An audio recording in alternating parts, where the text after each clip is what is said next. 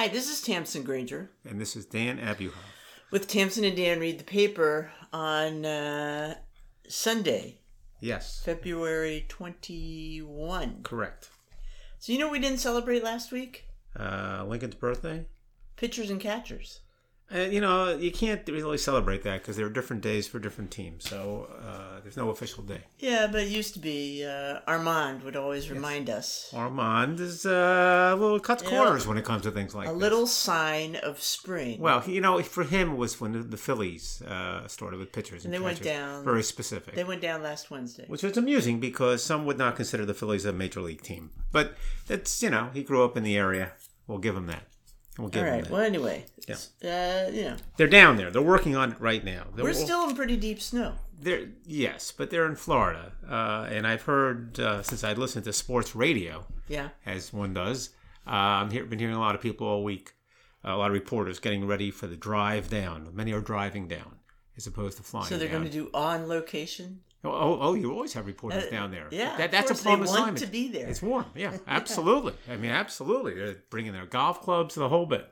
They're looking forward to it. All right. Well, we're supposed to get some heat waves I'm not complaining about the snow. Really? Uh, First of all, I'm not a complainer. Just not, just not me. But secondly, I've been doing a lot of skiing, and uh, you know, there you go. You know, you're making uh, lemonade out of lemons. That's there you go. That's what I'm doing. You were about to say you're making lemons out of Uh, lemonade. yes, you, I Yes, was, but I corrected Really closer to your personality. Is that right? Yes. It's like That- pulling a rabbit out of a hat. I can't even get uh, a handful of people to disagree with me on that. Oh, really? Yeah. You'd be Uh, surprised. but anyway, so uh, looking forward to uh, spring yeah, soon. it is. It is coming. I hope. It's coming. Days are getting longer. We're going to have a warmer week. Uh, it's all coming together. So to celebrate that, we watched a movie last night, Yes, that was recommended by the Times. Although we should know better. recommended by a lot of people. Uh, we saw Nomadland, And actually, it was worth the the price. which was nothing, but uh, it was it was good. It was good, or as Nico called it, it was intense, and I think it's fairly described as intense. So Nomadland is uh, well, it's, it's hard to say. What what is Nomadland? How would you describe Nomadland? It's the story of uh, the modern day nomads. It's based on a book. Yeah, Did you write down the author of the book? I have all the information. All right, then who's the author of the book? Uh, Jessica Bruden. Okay, so uh, and it talks about uh, people who are generally older, I think, Mm-hmm. and largely kind of middle class, Yeah. and they are basically itinerant workers Right. And uh, roam from uh, job to job, like uh, Amazon warehouses at Christmas Right. to other to national parks, Right. and uh, you know have you know eke out a life with no As Um, nomads. As nomads. yeah right. well, well with no With no home. no home well yeah they they may consider With their no van house. their home with no house, with Yeah. no house, and they have this itinerant lifestyle. Uh, and I should uh, correct myself. It's uh, Jessica Bruder, not Bruden. Um, okay, so but, but let me come back to that. The reason I asked you to describe it because I have trouble describing it, and there's a little bit there's a little bit of issue even in, in your description that I won't fault you for, but I fault the movie for. Um, and that is that uh, first of all, the movie's very good. You should see it. Let me get that out of the way. Uh, and you agree with that, right? yeah although it's funny that uh, Nico described it as intense She did, because it's a very quiet but it's intense. sort of movie I think it's intense. it is intense It is in a and quiet it's an meditative unusual way offbeat movie. It- and it's a beautiful movie it's a movie made by uh, Chloe Zhao, who made The Rider, yes and uh, and it's a similar style to that. So there's not much ornate dialogue. It's very realistic. Most of the people on the screen are people who are not professional actors. Uh, and there is a blurry line, I'll come back to that, between what's reality and what's acting.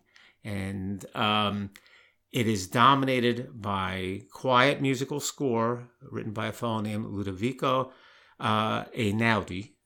Uh, a, a, yes, Einaudi. Um, a melodic uh, piano score, which is very fitting. And it's wonderful cinematography. Uh, Joshua James Richards is a cinematographer.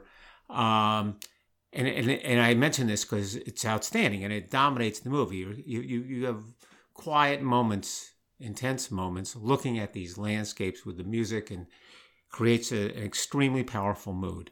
Uh, and you make a real connection with the characters under those circumstances.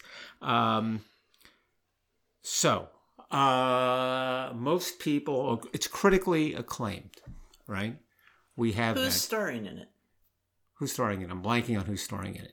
You know who's starring in it. Francis Norman? Yeah, Frances McDormand. McDormand? Yeah, right. Okay. Right. Um, and um, yeah, she's very good, right? Um, it's uh, here's the here's the problem. I'm waiting for this. Okay, or the tension. You have this. The book is a nonfiction book, right? Right. About these folks who are living this itinerant economy and these lives which are lived largely outdoors, in which they're just sleeping in their vehicles, uh, but they're making a life for themselves. What they've done is superimpose on a nonfiction book um, uh, a fictional character, an entirely fictional character, uh, played by Frances McDormand, and um, she has she's also participating in that kind of nomad-like existence. Uh, she is a little different though. Uh, whereas the movie is really telling, I'm sorry, the book was telling the story of, of an economic movement, if you will, or the economic fallout of events in 2018 and the like, which had created uh, this class of people. She's really not an element of that economic fallout. She's a person who, by dint of personality and some displacing moments in her life, including the loss of her husband, finds herself on the edges of what I'll call standard societal interactions. But it's largely by choice or by personality. It's not because she's been shown the door by the economic mainstream. And so she is visiting this nomad land and participating in it because she finds it rewarding, because she likes the freedom, because it gives her something that she's more comfortable with than the normal interactions with people in a nine to five. But that puts her outside the constituents of Nomadland as conceived by the nonfiction author. So there's a funny interface to me, and I've already gone into too much detail. I apologize You for know, that. I, uh, I, you think I- I'm being too fussy, but I disagree with you a little bit Yeah, because sure. I don't think she's an invented character. I think she's a composite character right. based on uh, people in the book. And uh, you know, really, I think what uh, they're trying to do is evoke this life, and so to some uh, extent, by her being a little bit removed yeah, from the general group, right, uh, she becomes an observer right. and you observe this life through her eyes. That's definitely true. Okay. And that's definitely true. And that, that is often the way the movie is understood and viewed. And I think in a very, fortu- in a, in a positive way. I think that Yeah. helps you see the movie. The problem is the movie doesn't cohere. The- the- what you just said, that simple observation on your part, doesn't need doesn't seem cohere. to appreciate that. Uh, It does not need to cohere. It doesn't have, you know. I think it makes the story of the movie her story, as opposed to the story of the folks in Nomadland. I, look, that, Yeah, that- at the end of the day, Yeah. let me not go, let me stop there. because it's not a documentary, Dan. It, it isn't, but, But it, the the way it's been formulated does It's- it's got- evoke this life. it's got one It- foot- it- it's not a story. it's got one foot in both areas in terms of a documentary and a story and i think that's a that's a dicey road to travel and it's very difficult to really navigate that and i actually don't think they succeed entirely.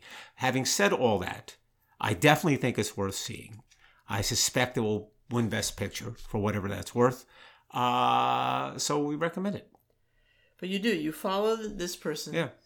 uh, through the through almost a year, I would say. I, it seems timeless but yes. Uh, of uh, you know how she ekes out a living, right you know, and how she Well, interacts with people, right. and uh, against this amazing backdrop of the both American stories, West. her story and the Nomadland's uh, story, are both compelling, but just to me they're a little bit different. Uh, and uh, but yes, there are a lot of there. It's filled with quiet moments that really land, which is quite unusual, and, and that's this woman's uh, style, Chloe Zhao. The same was true, I believe. You'll agree with me of the Rider. Uh, and the funny thing is, to me, it's funny, is that she's directing the next Marvel movie. So we were talking in the kitchen before, and Granger says, "I wonder if she's going to follow the same uh, approach." And I said, "No, No, I don't think so. Uh, because the Marvel movie is the opposite of everything we just described. But we, we will have a chance to find out, right? Yeah, I think it's possible she can uh, interpret Marvel as well as these other stories. I don't think they associate Marvel with naturalistic settings so much. No, but you know, I mean, you have all kinds of uh, professionals, Yeah. and uh, n- they don't necessarily listen limit themselves to one style. We'll find out. Yeah, you know. Yeah, no, I think so. Many musicians might, Oh, oh, oh, but uh, I'm not a lot of musicians can swing from Uh, I, you know. I got it. I got it. You're giving to- me. uh, you're giving me a segue. But I, I'll just. I'm not saying she's not going to have a great Marvel movie. I'm just saying it's not going to be like this one. I, I think she's got the skills All right. to um, We'll- we'll see. We'll see. Yeah, uh, yes, but but what you were alluding to in terms of our segue is the the next movie we're going to talk about, the next film, which is called The Wrecking Crew, Which I did not watch. which you did not. It was watch. a documentary. yeah, well, we're, we're Nomadland was almost a documentary. Uh, the Wrecking Crew, um, I'm not saying I don't watch documentaries. which is not it's not saying brand. I was not interested in this documentary. That's okay. Uh, it was released uh, in 2018, I think, broadly. But the fact is, it's been uh, in production. It was in production prior to that for ooh, almost 20 years. Uh, and let me explain. So, what the Wrecking Crew is is a documentary uh, about this group of studio musicians, which apparently dominated uh, the airwaves through pop music during the 1960s. Um, during the 1960s, you had all these new bands in the wake of the Beatles who supposedly were the next generation and uh, really took over the music world. And, and you and I were coming of age at that time. And you really identified with, uh, to some degree, with a lot of these groups. And they captured the imagination of youth in many, many different countries. Um, and what are we talking about? We're talking about the Beach Boys, the Mamas and the Papas, Jan and Dean, the Monkees, Herb Alpert and the Tijuana Gra- Brass, Paul Revere and the Raiders, Righteous Brothers, the Byrds. I could go on, right? Uh, almost everyone you can think of. Um, and uh, you would, you know, experience the band uh, when you saw them on television with four guys with guitars, or three guys with guitars, or a girl singing, whatever it was. It was a, a three or And four five. turns folks. out, Turns out, uh, when you bought their albums and listened to the music, it wasn't them. It wasn't them. It wasn't then all the background music of all the groups I just described. Oh, I should include the association. Uh, uh, was not them. Uh, it was songs like California Dreamin', These Boots Are Made for Walking, Be My Baby, ba ba ba ba ba. You weren't listening to the groups you were watching on TV. The, the what the, the studios would Really? do, they would call in these studio musicians, these guys they knew, these guys who were pros. if who you're were making pros. a record, the Right. producer calls in the musicians he wants, whether you're Nancy Sinatra or, as you like to keep saying, the association. the association. All right. But the association, Huge group. but the point is, when you they had their own but I think we knew this. I didn't know this. No You one knew this. I mean, no they must one have done this. a dozen stories. No one knew this. on the, the fact morning is, news the Beach Boys, the Yeah, Beach Boys yeah, weren't no, playing their own years- instruments on these records. People have been talking about. Oh, uh, look, this is news to me. So, So it was a revelation. when to you listen to Good Vibrations, that's not the Beach Boys. Fine, okay. Uh, all right, you're taking it in stride. The- you know what? so the story is, it's it's not even it's matter. one thing if the Beach Boys. It's the It's Beach Boys. It's an I expo. Really, It's not an expose. The point is, it's No. a story of these folks who are these anonymous folks. I mean, I'll give give them names don't for the moment. give them names. Tommy Tedesco, Hal Blaine, Glen Campbell was one. Before he became famous, Glen Campbell They was a studio hey, musician. You know, you can sing, buddy. Exactly. Uh, and a woman named Carol Caves. Only one woman in the group. She's quite a uh, bass guitar Oh, is player. that the woman who is uh, kind of featured in uh, the marvelous Ms. Maisel? No, that's about a comedian. That's a different No, story. no, no, no. Oh, no, oh, it's her? Guitar player. Oh, that's her. yeah. Okay, then the it's her. The cat eye glasses. Yeah, yeah. That's that's what she had. Cat eye glasses. Right. All right. Um, no, so these She's are quite interesting. these are working professionals, Right. Who And can so- play any style they would- you need when you need it. And apparently people needed it. So they were working 12 hours a day for like 10 years. They would get called in a moment's notice. And Whether they, it was pop right. for Or- or- some singer or Sinatra. rock for Right, some right. you know upstart. Right. Whether it was the Byrds or, or it was Sonny and Cher. I mean, Okay, they would just they- immediately what- do different right, styles. We got it. All and right, the economics How was the documentary? It was interesting. There were you see these guys, these sort of anonymous guys who were talking about the old times. They were brought in, and and then you would have some of the stars like Cher was interviewed at great length and she was quite open about saying I was 17 years old. What did I know? I walked you know Sonny wrote some music on a piece of paper. We handed the people the studio and they said fine. And then they would hand it to someone like this woman Carol Kaye and she would say What's this? It's like lying on the ground, like a locks. This the beat goes on. We got to do something with it. They had a counter melody and they had a bass line, and they would make They it brought into a it to song. life. They brought it to life. All right. That's exactly right. So there's more to music than you just think. There's more to music than just four guys in a garage. Well, so here, so yeah, there's a lot more, and these folks, uh, they they didn't make this kind of money. They, they- you know, Hal Blaine, he, he studied the drums on the GI Bill and gone out, and he didn't know if he'd make any money as a studio musician in L.A. This is all in L.A. Well, it turns out, for ten years. These guys were so in demand; they were making tons of money, and they worked all the time because they said it may not last. And it turns out they were right. So what happened was it didn't last. it didn't because then you had the advent of the singer songwriters. So when Carole King came out to L.A., Mhm. she said, "I play the piano, and this guy with me, James Taylor, plays the guitar." And they listened. They said, "Oh yeah, he's pretty good." So that was it. All right, and everyone followed with their own sort of singer So there are songwriter no musician. studio musicians now. These guys were very. Li- I I can't say that, but probably the answer is there are very few. All right. So Uh, this th- is all very interesting. It was very interesting. Thank But you. for two hours. It was great. It was it was I don't know. and, and to hear that all these songs these songs don't sound alike. Certainly don't sound alike to you when I hear a song from uh, Herb Alpert and then I hear a song from the Byrds and then I hear a song from Mamas and the Papas. To me they're three different planets and they're, they're- all done by the same people. professionals. And then and the, It's like saying to you, but uh, these cases are not all alike. and they say This one is soap and this one is petroleum. they would hand them the music. It's all sight reading. Did I tell you the story about the sight reading? can do it. I told you the sight reading story. We don't have to hear that again. But they, they would uh, they, they would just hand them this uh, this these written charts. Whoa, musicians that can sight read. Oh my All god. right. Anyway, it was very exciting. It was very interesting. Yes. Okay. And, the uh, Wrecking Crew. The Wrecking Crew. If I you're so inclined. The reason it took 20 years to make was they had to get the rights to all the music. yeah, that would be a bear. And they had to get, uh, they started a Kickstarter account to actually get these rights, and it took about 15 years to get the rights. Right. Word is out now. Okay. All right. I knew you'd Got be it. enthused. Um. So you're gonna read this Tom Stoppard book or not? Absolutely not. Uh, Tom Stoppard, though, is great, right? We all know playwright. that. You don't have to There's a hear book that from coming me. out about him. A biography. A biography. He's not even dead. And You, they're you can write a biography. You can write a biography. about people and uh, yeah, but it's easier, I think, when you're not there to dispute. yeah, But he actually chose Hermione Lee to, To write- write this. right. Now she's written other biographies. Mostly of uh, women who have passed away yes. Yeah. And writers. Yes. Uh, She specialized in writers' biographies. Yes, Virginia, Virginia Woolf. Woolf. Virginia Woolf. Edith Wharton. Yes. I, you know, I'm curious about the Edith Wharton because I, I think I've read other biographies of her. I don't know why.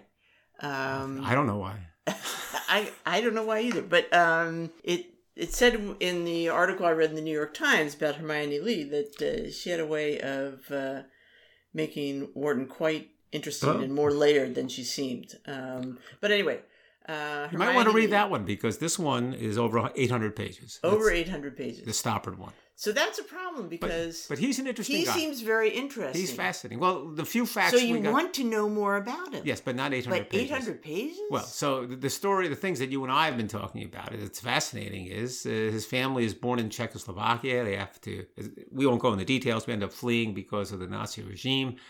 Uh, they end up in Singapore. Then it doesn't work out. There's a Japanese who are in Singapore. His father is, Gets, is his killed. father gets killed His, as they're uh, leaving Singapore. They go to India. His to mother India. remarries, uh, and it turns out he finds out years later that not only was he Czech, which he kind of knew, but he was uh, he's Jewish, which he didn't know. Which a fact Well, that it was the kept. new the new dad was uh, seriously anti-Semitic. so they kept it from him. So he's got, uh, and, and and of course, in typical Stoppard way, in describing his background, he said, well, he was basically a bounced Czech. So Hardy, har har har. Well, there you go, wordsmith that he is. And and look, he's got a tremendous variety of plays. He's got a zillion uh, things that he's written that are all, you know, not all, but There's a a lot man of them who's always working. Yeah, he's He uh, does these serious plays. He also does uh, screenplays. Yeah. He also is a play. What is it? a script doctor Yeah, I can't imagine that works. I don't know what that means. I can't imagine. punches things up. Yeah, but you've got. But got here's the here's, Shakespeare in Love. We're bringing Tom Stoppard. What's he going to do? Change a few commas? I mean, uh, you just want to put his name on the on the No, no. film. Shakespeare in Love. That was a long time ago. I, I understand, but I, you know, No, I, I, don't, know what he could have uh, done. I don't think what could he have done? Young girls this? were flocking to Shakespeare in Love because Tom Stoppard was involved. Well, I think, it I won think Best he has Picture. skills, Dan. It won I Best think he has skills. yes, but it's all Uh, about but writing. here's the Yes. deal. What? It looks like he didn't go to college. There's not what he looks like. He didn't go to college. And he seems like the most erudite person I've ever heard Well, of. first of all, you're right, and and and yet it's not the whole story. I mean, he went to British schools. Right. Right. High schools. And so they they pack in a lot of knowledge there. Not as not as much as you would think in college. But you your con your conviction is that I, I figured it out. Okay. Well, figure out this. What's He's- the secret? You say that this is a man who knows everything. His, his plays cover so much in terms of breadth of knowledge, from you know, so physics to art to literature, you know, uh, all kinds of things. And Latin. Latin, right? Well, it turns out it's not as if he just knows everything, uh, which might have been made easier if he had gone to college. It's not that at all. What he does in a very deliberate way is he decides upon a subject that he's interested in, that he wants to write about, uh, maybe even some dilemma that he thinks is worth addressing, some problem, some question, some issue, and he studies that subject for years. And sometimes as much as four years, So he and he seems- masters something, yeah, he and then he writes about it, and then he's on to the next thing, and the Well, next he thing. the seems next thing. very nice. He's he seems very interesting. yeah. He's, uh, you know, for those who might read the biography, seems like he's had a lot of love affairs. Yes. Um, including, uh, you know, the name. Nobody fails. They're all yeah, English no, people. The, the wife know. of Jeremy Irons. Right, but we don't know her name. While they were still married, they While had a ten-year affair. Hence the wife of That uh, that would Jeremy make Irons. you know some ki- these things. I haven't make a good followed. play. I haven't researched that. Um, Well, so it, it probably did. can you name any of his plays? He wrote the real thing. I assume it was about that. sort of about that. Yeah. yeah. Okay. He said it wasn't. He's not sure if it was autobiographical, but it was auto something. Yeah, that's right. and uh, Arcadia, I really loved because, okay. uh, and I, I think I talked. Did I talk about it here? I don't know. I don't know. That was a long time. Might have been another that, podcast. but Were you on a different podcast with Arcadia? No, no, but uh, that combined our archival research with land, the history of landscape architecture. Right, but that's with, a I mean, perfect example. He he became an British expert. country houses. Well, I mean, see, lawyers do this too. You become an expert in something for a short time when you handle the case, and then you flush it out of the, of your uh, grade. no, but then you're sort of expert about it for the rest of your life. Not really. You give us long speeches about motor oil because well, uh, you know, I- 20 years ago, maybe 40 years ago, you had a motor oil c- case. yeah, well, but that kind of stuff sticks Yeah, too. yeah. All right. So in any event, the Stoppard biography of Hermione Lee is that her Yeah. name? Think about it. Uh, my I had two words for you. Maybe you maybe you get the Audible edition. I think- okay, Well, Whether you read it or listen to it, it's an awful lot of detail. If you're There's driving a lot it- of stuff I would like to know, but I would uh, get the Audible edition if you're driving to California. That would be a good thing to put on because it's 800 pages. We'll see. We'll let you know. Uh, you had I something more. saw a little article. I'll just quickly mention this in the local newspaper here. A church was actually um, doing a a drive uh, for people to bring in their old braziers, Hmm. and the bras were being donated to a an organization called Free the Girls, a U.S. nonprofit that aids tracking, trafficking survivors to raise awareness and donations. And what they do is uh, in um, El Salvador, Mozambique, Uganda, uh, this organization, Free the Girls, uh, brings uh, used bras to the countries to help women who are trying to get you know up on their feet uh, due to various uh, difficult circumstances and uh, start a business start a secondhand business selling bras. Bras in certain countries are highly uh, desirable um, because and they well it's a good kind of business to be in because uh, bras are hard to make. Hmm. and so uh, in some of these countries it's not they're not um, competing with local businesses etc so uh, you know and there's a real demand So I thought this was very interesting. It's an organization. It's out in Indiana. People send them their bras.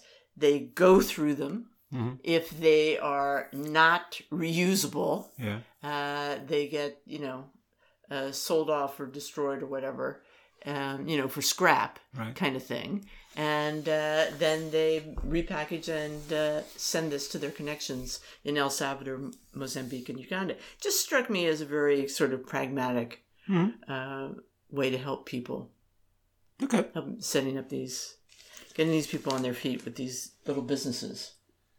All right. Well, you you I assume you would consider sending them something. Right. Yeah. Okay. But you know, you know how old people are; they wear things into the ground. So, but you can also send money to help uh, finance right. this uh, organization. Um, all right. Speaking of money, um, the big news in sports this week was that a young ball player named Fernando Tatis um, signed a contract worth three hundred forty million dollars with the San Diego Padres as a fourteen year contract. It's a, it's it's an unbelievable amount of money. Um, and everyone's been writing about the fact that Fernando Tatis, this 22 year old, will now have $340 million. But what no one seems to be writing about is that he is not getting $340 million. And why is that? Because Fernando Tatis, when he was a few years younger, signed away a portion of his earnings in exchange for an immediate return. There is an organization called Big League Advanced, or BLA, which is a fund as uh, it's an investment fund. We all know investment funds. And what they do is they approach young ball players in the minor leagues and they say to them, look, you're not making much money now. And they, and they're often not ten, twenty thousand dollars a year. Many of these uh, are players from the Dominican Republic or someplace like that. Um, and uh, there's some question as whether you'll make it in the big time. Uh, we have an algorithm. We've sort of evaluated what we think your future earnings might be. That's our business. But based on that algorithm, we're willing to make you a deal. We will offer you X money now for X percent of your future earnings. Okay. So, for example, here's a hundred thousand dollars. We want a hundred. We want one percent of all your future earnings. Here's five hundred thousand dollars. We want five percent of your future earnings. And they made such a deal with Tatis. We don't have the details, but the suspicion is that they bargained for ten percent of his future earnings. Now, no problem for Mr. Tatis because even if he's, he loses ten percent, he's still got three hundred million dollars, and that's that's that's why this is a deal that one might consider. Uh, and it's not as if Tatis was unsophisticated because his father played in the major leagues, Fernando Tatis Sr., and has some money. So it's not like preying on uh, some youngster with no business experience. His father was part of the decision making process. You can see the appeal of the deal to a minor leaguer making very little money. And from the fund's perspective, they understand that most of these people they're contracting with will never make it. In this case, they're going to lose money.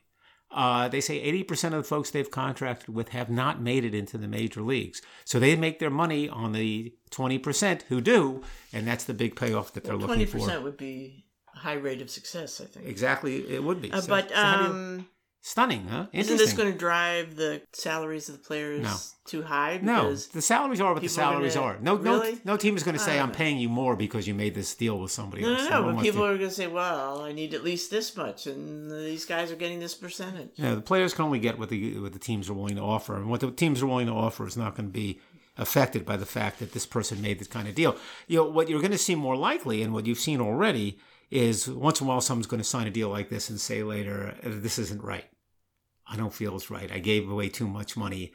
And Yeah. and there was already one lawsuit when someone said I didn't understand the I was gonna say, contract, and that's that where unfair. Dan Abioff comes in, Oh, comes yes. to the rescue. Well, someone, some Dan Have you equivalent been taken came. advantage. Well, of? maybe, but uh, the Dan Abioff equivalent in that case that I think prevailed. there's a new niche here for uh, litigation except, specialization. Except for one thing. What? That, that lawsuit loses. And the lawsuit that existed lost also. Because these guys at, at the BLA are very give it the careful. old college try. Yeah, I guess. All Uh, the Major League Baseball, I will say this, uh, relevant to what you said. The Major League Players Association is against BLA. And they don't they don't support it. Uh, that just that just makes it seem like know but I think it's a great idea. And you know the what the BLA man is controlling. You know what the BLA says in response? They say What? if you don't want uh, young players to take this deal, pay them more as minor leaguers. All we're doing is stepping in to uh, a gap that you've created by by paying these guys nothing. Right. That's why they're making right. our deal. Yeah, maybe. All right. Um, I knew you'd be interested in that. Okay, I noticed uh, the obituary of Ruth Diane, who built a an Israeli fashion brand. Mm-hmm. First of all, um, so she was married to how do you say it, Moshe Diane? No, Moshe. Moshe, Diane. Moshe Dayan, who was Who the, is- the architect of the Seven Day War in 1967. He was So a military hero in Israel. Famous Israeli Military military, hero. hero, politician, Yeah. sex symbol I- I'm not- with his eye patch. I wouldn't know about that. myth and legend. Uh, take it easy. She was married to him. Military hero. I'll Plus, all right, so she lived to 103. Right. I mean, what, what a life. And, uh, you know, she, um, I mean, her story is a long, long story. She meets uh, Moshe when, uh, like, she's 17 and he's 19. And they're, uh, I guess, in Israel. Yes. In, in both cases, well, in both cases, their families have moved to Israel to create Right. a Mo- new, Moshe was a in new Israel. life. Yeah. Okay. Moshe would have been in Israel. Um, and, uh, you know, they have these amazing lives going from there all over the place. Yeah. Okay. With the, you know, crazy things happening, like, uh, you know, Moshe gets his eye shot out Yeah. and he's in prison and so forth. And, Right. And, but here's what was really interesting to me about her. Yeah. And so, um, uh, let's say in 1948, she was part of an organization of Israeli women teaching farm skills to new Jewish immigrants. Mhm. So they're going around to, you know, the kibbutzes or whatever Right. and uh, seeing how these new immigrants are doing. Well, of course, these immigrants are from all over Europe, right? They're Yeah. all over the place, really. And uh, not for everybody is the farming life in Israel. so Yeah. it may not, you know, it wasn't a smooth transition. She, you know, these women, they're having, they can't grow the tomatoes. There's no water. Right. There's rats everywhere. But uh, in their ramshackle huts, she notices the delicate lacework they brought with them, Right. um, traditional crafts of the young Bulgarian women, and a light bulb goes off, and she puts together, you know, a business that allows them Yeah. to, you know, make clothing. Yes. Which ends up to be, you know, a whole fashion line, you know, a what that, fashion you know what business. that's called? Maskit. Yes. It's called capitalism. Yeah. Interesting. Yeah. Uh, but anyway, Not something the Israelis were attuned to particularly, but yes. uh, really. Yeah. Um, so anyway, and she does that with other groups as well. Uh, Yugoslavian knitters, Syrian weavers, even Arab silversmiths. Okay, and finds a way for them to, you know, make a life with the skills they have Right. in this new country. So I thought that was uh, quite, um, you know, resourceful. And so anyway, it was a it was a real thing. Even Audrey Hepburn had a Maskit coat. Was famous for her Maskit coat. They had collaborations with uh, couture houses um, and so on and so forth. So anyway, it it, it seems like a exciting, um, interesting life. She actually leaves Diane in 1971 because he's a busy, busy man Yeah. and not easy to be married to a legend Well, you would or a know. myth, You would as know. he's referred to. You, no one knows better than you. Um, and uh, You're not agreeing so anyway, so that uh, 103. Yeah, 103. Well, he, he passed away some time ago. So, uh, yeah. All right. Interesting. Uh, so here's something that, the, that was in the Times. Uh, uh, let me just say it, and then I will comment on it and then move on. So I opened the opinion section on Monday, uh, as one does, the op-ed section, and the lead op-ed piece, the one that's on the top there of the page, blares with the headline, Aliens Must Be Out There. And I say to myself, uh, what? How, how is that news? What do you mean? Well, how? Don't we just all feel that way? No, we don't all feel that way. Come on. Mostly, my, it's not my point. I'm course there are aliens out there. Did I miss something? Have I not been reading the newspaper? They discovered aliens. Aliens must be out there, which is the equivalent of the famous headline "Men from Mars have landed," which you know one always jokes about. That would get people's attention. Well, certainly aliens must be out there would get your attention. Uh, and I'm reading the article saying, "Sheesh! I mean, where have I been?" Uh, and of course, uh, it's written by uh, Farhad uh, Manjoo, and um, who's on their editorial board. He used to be their tech guy. And uh, I'm going to be a little more free in my criticism of the Times here because it's not, I would never get into this in something that we would call controversial, topical, political. This is not any of that. So I think it's fair game. And you feel as expert as anyone to. No, well, I'm certainly as expert as Farhad Manjoo. Okay. I mean, and I certainly can read. All right. So what the article actually is is uh, there's no support for the notion that aliens are out there in the article. None, zero. Right. Uh, and what it is is that apparently he read an article or a book by a fellow named Avi Loeb, who feels that if we spent enough resources, we'd be more likely to find aliens out there. And the reason we haven't found them is because uh, the same reason I can never find my keys when I'm in a hurry, because I don't do a good job looking for them. This is what Avi thinks, and he he's working in an area where they need more money. The agency needs more money, so let's go look for the aliens. Well, that's fine, but that's pretty short from aliens must be out there. So then I'm thinking to myself, well, he was just done in by the headline writer. Uh, it can't be Farhad's fault. He couldn't have written such a silly thing. Uh, and then at the last paragraph, though, he gives himself away again. He says, literally, I'm quoting, aliens are almost certainly out there all we have to do is open our eyes and look. And this is what we call in the trade based on nothing. Uh, now, it could be that when Farhad says aliens must be out there, he means aliens might be out there. Uh, but to me, that's uh, totally Yeah, different. You see what it says on the top of the page? Opinion? Yes. This is just his opinion. You can't have an opinion on aliens must be out there. You can have an opinion on anything. What's wrong with you? Okay, all right, maybe. All right, let's But move it's on. got to be. Let me just Okay. say this: when you see something like this that is so unsupported and so out of the blue, you can't be serious. Did you not read this over? All right, it makes you wonder about everything else. That's all I'm going to say. Let's go on. All right. Uh, another uh, obituary Reggie Jones, Reggie Jones. 93. Beachgoers Ageless Guard. Yes. So Reggie Jones was a guard on one of my favorite beaches, Jones Beach. Uh, Not, for not not named after Reggie Jones. 64 Yes. years. Yes. Okay. 64 64 years. He the last time he failed the lifeguard test, which is you have to swim 100 yards in less than 80 seconds. He was 80 years old. Well, it was the only time he failed the lifeguard test. no, the last time the last time he passed the test, he was 80 years old. Okay. Yes. Okay. And then the next year he couldn't uh, pass it. Yeah, so he but he kept up He the slept. good fight. He's- Uh, and as soon as he couldn't pass it, they got rid of him, just like that. Yeah. So, Boom. but, uh, anyways, a f- a fun obit. Uh, lots of fun stories. He was also a um, he was a wrestler. He was a wrestling coach. Yeah. And you just see he was he never had a swimming lesson.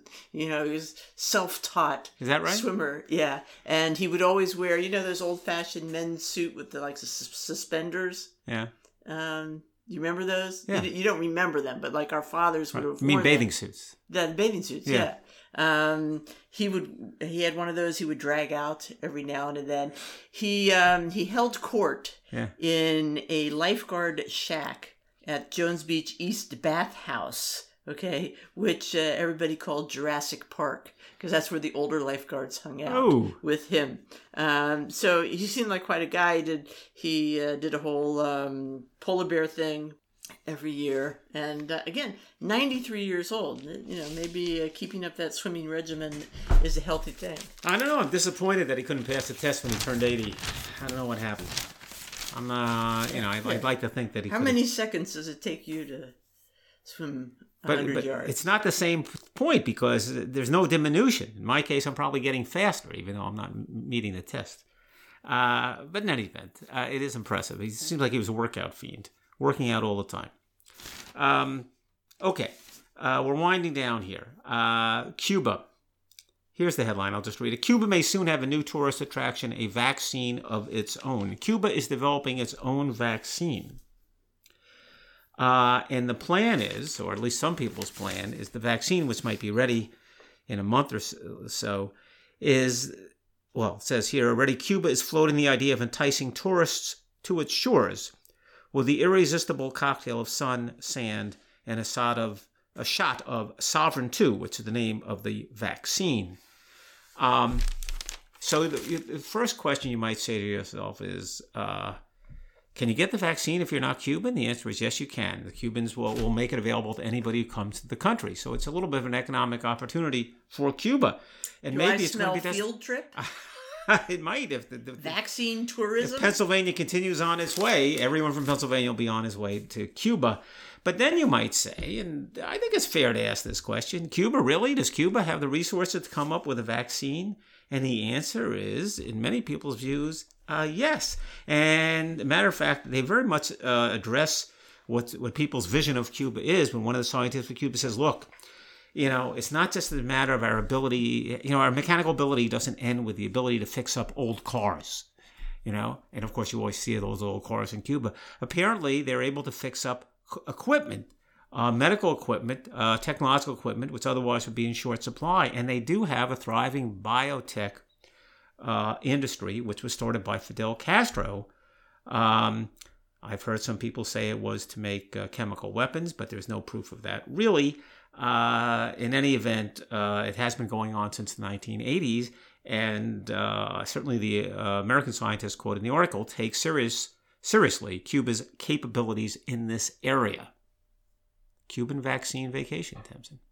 Okay, just like Guys and Dolls.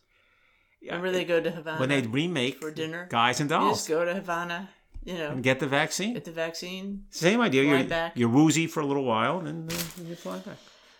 All right. So one more obituary. So you know we were talking about uh, Ruth Diane. Right. You know the big, you know, international activist life, mm-hmm. lots of drama, uh, 103 years.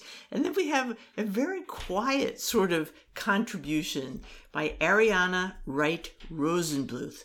Now, she only lived to 93, and she's described in the New York Times as a data pioneer. Mm-hmm. Okay, so she actually um, was part, you know, of the group that uh, I guess, developed the Metropolis algorithm.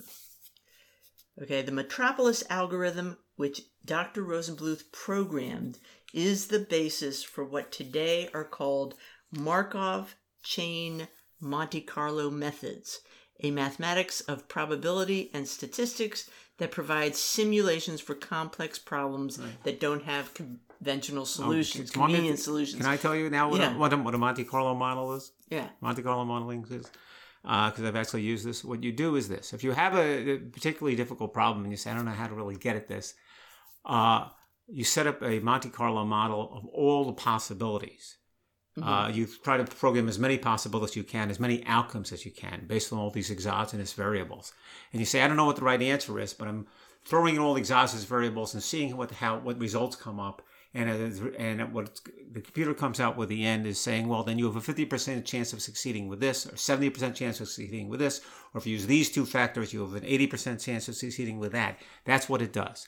You throw everything in there, and it tells you how things are likely to go. And, and this is used for all, all manner of, of, Well, I can tell you it's used for economic modeling. Yeah, but it's also used chemistry, physics. Right. Um, uh, political forecasts as well as modeling uh, COVID nineteen spread. Well, you know, okay? the, the, fact so, that modeling COVID nineteen doesn't make it no, more it important than it, it was. It, it, just it has a widespread yeah. uh, application. Uh, the fact that I know about it. So, so here's Arianna. Arianna was born in 1927 in Houston. Okay, she graduates from what will become Rice University uh, when she's 18 in physics. Right. Okay. It's not like she comes from a super technical family. Her father was a manager for a flower company. Well, I can her, just, you know, her mother, a school teacher. Yeah. She was shy and a bookworm and fascinated by um, the statistics, I would think. Frank Baum's Oz series. Oh my God. Wizard of Oz books. Yeah. Right? Okay. Uh, so she graduates when she's 18. She was also a fencer. Yeah. Okay. Who was running around beating men and women. Well, was supposed to be in the 44 Olympics. Yes. There was no 44 Olympics for obvious reasons. Right. Okay. And then she couldn't raise the funds to get to the 48 Olympics, right. uh, which were where? In uh, London. Okay. She forges ahead with her physics degrees, uh, gets a uh, master's from Radcliffe in 47, goes on to get her PhD from Harvard. Mhm. Okay. Uh, she gets her Harvard PhD in physics by the time she's 20. Wow. All right. Yeah. So of course she uh, um, she uh, she does some postdoc doc work at uh, Stanford, where she meets Mr. Rosenbluth. Mhm. They get married. He they end up at Los Alamos. Right. Okay, and uh, they work with the, they end up working with another couple, power couple, uh, Dr. Teller, Well, Teller's the guy who ran the Edward Los Alamos Teller, project. yeah. And uh, They developed a bomb. his wife was a mathematician, Right. and there's another mathematic- uh, mathematical physicist too. This, that they this worked with. the Manhattan Okay. Project. All right, so they, you know, and together they developed this This Monte. Carlo, Monte, yeah. Carlo thing. It was- all yeah, right? it was they. They're called Metropolis at that point. So, um, But yeah, I'm listening. I mean, she's married, yeah, starts to raise a family. and after the project's Never over, works again. She worked, yeah. So we worked out the math on this, and it sounds like it sounds like she worked as a physicist at a very high level for only eight to ten years. Right. At a very young age. like from 20 to 28. Uh, 20 to yeah, yeah, yeah, yeah, yeah, maybe 20 to 30. But yeah, you know, 27, 57, basically. I mean, they leave in 1956. They head to San Diego. Yeah. Um, So, uh, so right. she's She's out. she's 30. And then she's done. And they no, said, she's 29 then. yeah. And then say so she kept it, she was always interested in numbers. But she lives to be 93 and she's uh, raising kids. Right. So there you go. Uh, which is, you know, in many cases, a more sort of normal story. Yeah. A more, not normal, uh, Conventional. historical, conventional Yeah. uh, story of a woman's life. Yeah. Uh, in those times. It's just striking that she has so much in the way of accomplishments. So and, and, much. and then she just turned it. What a turned, mind. And just yeah, goes on to made a, a, right turn. a different Yeah. challenge, Yeah. uh, shall we say. So a, a big contrast compared um, to the life of Ruth Diane, Mrs. and, Diane. and uh, big contrast with the life of Reggie Jones. as continued well. to do what he was doing into, until he was 80. But thank you, Arianna. And uh, I mean, who who knew? I mean, yeah, It's the forties. Yeah. she's majoring and um, excelling in physics. Yeah. All right. So uh, that's all we have, uh, which is quite a bit actually. And we'll see you next week. Uh, this is Dan Abuhoff. And Tamsin Granger with Tamsin and Dan read the paper. See ya. See you. Bye.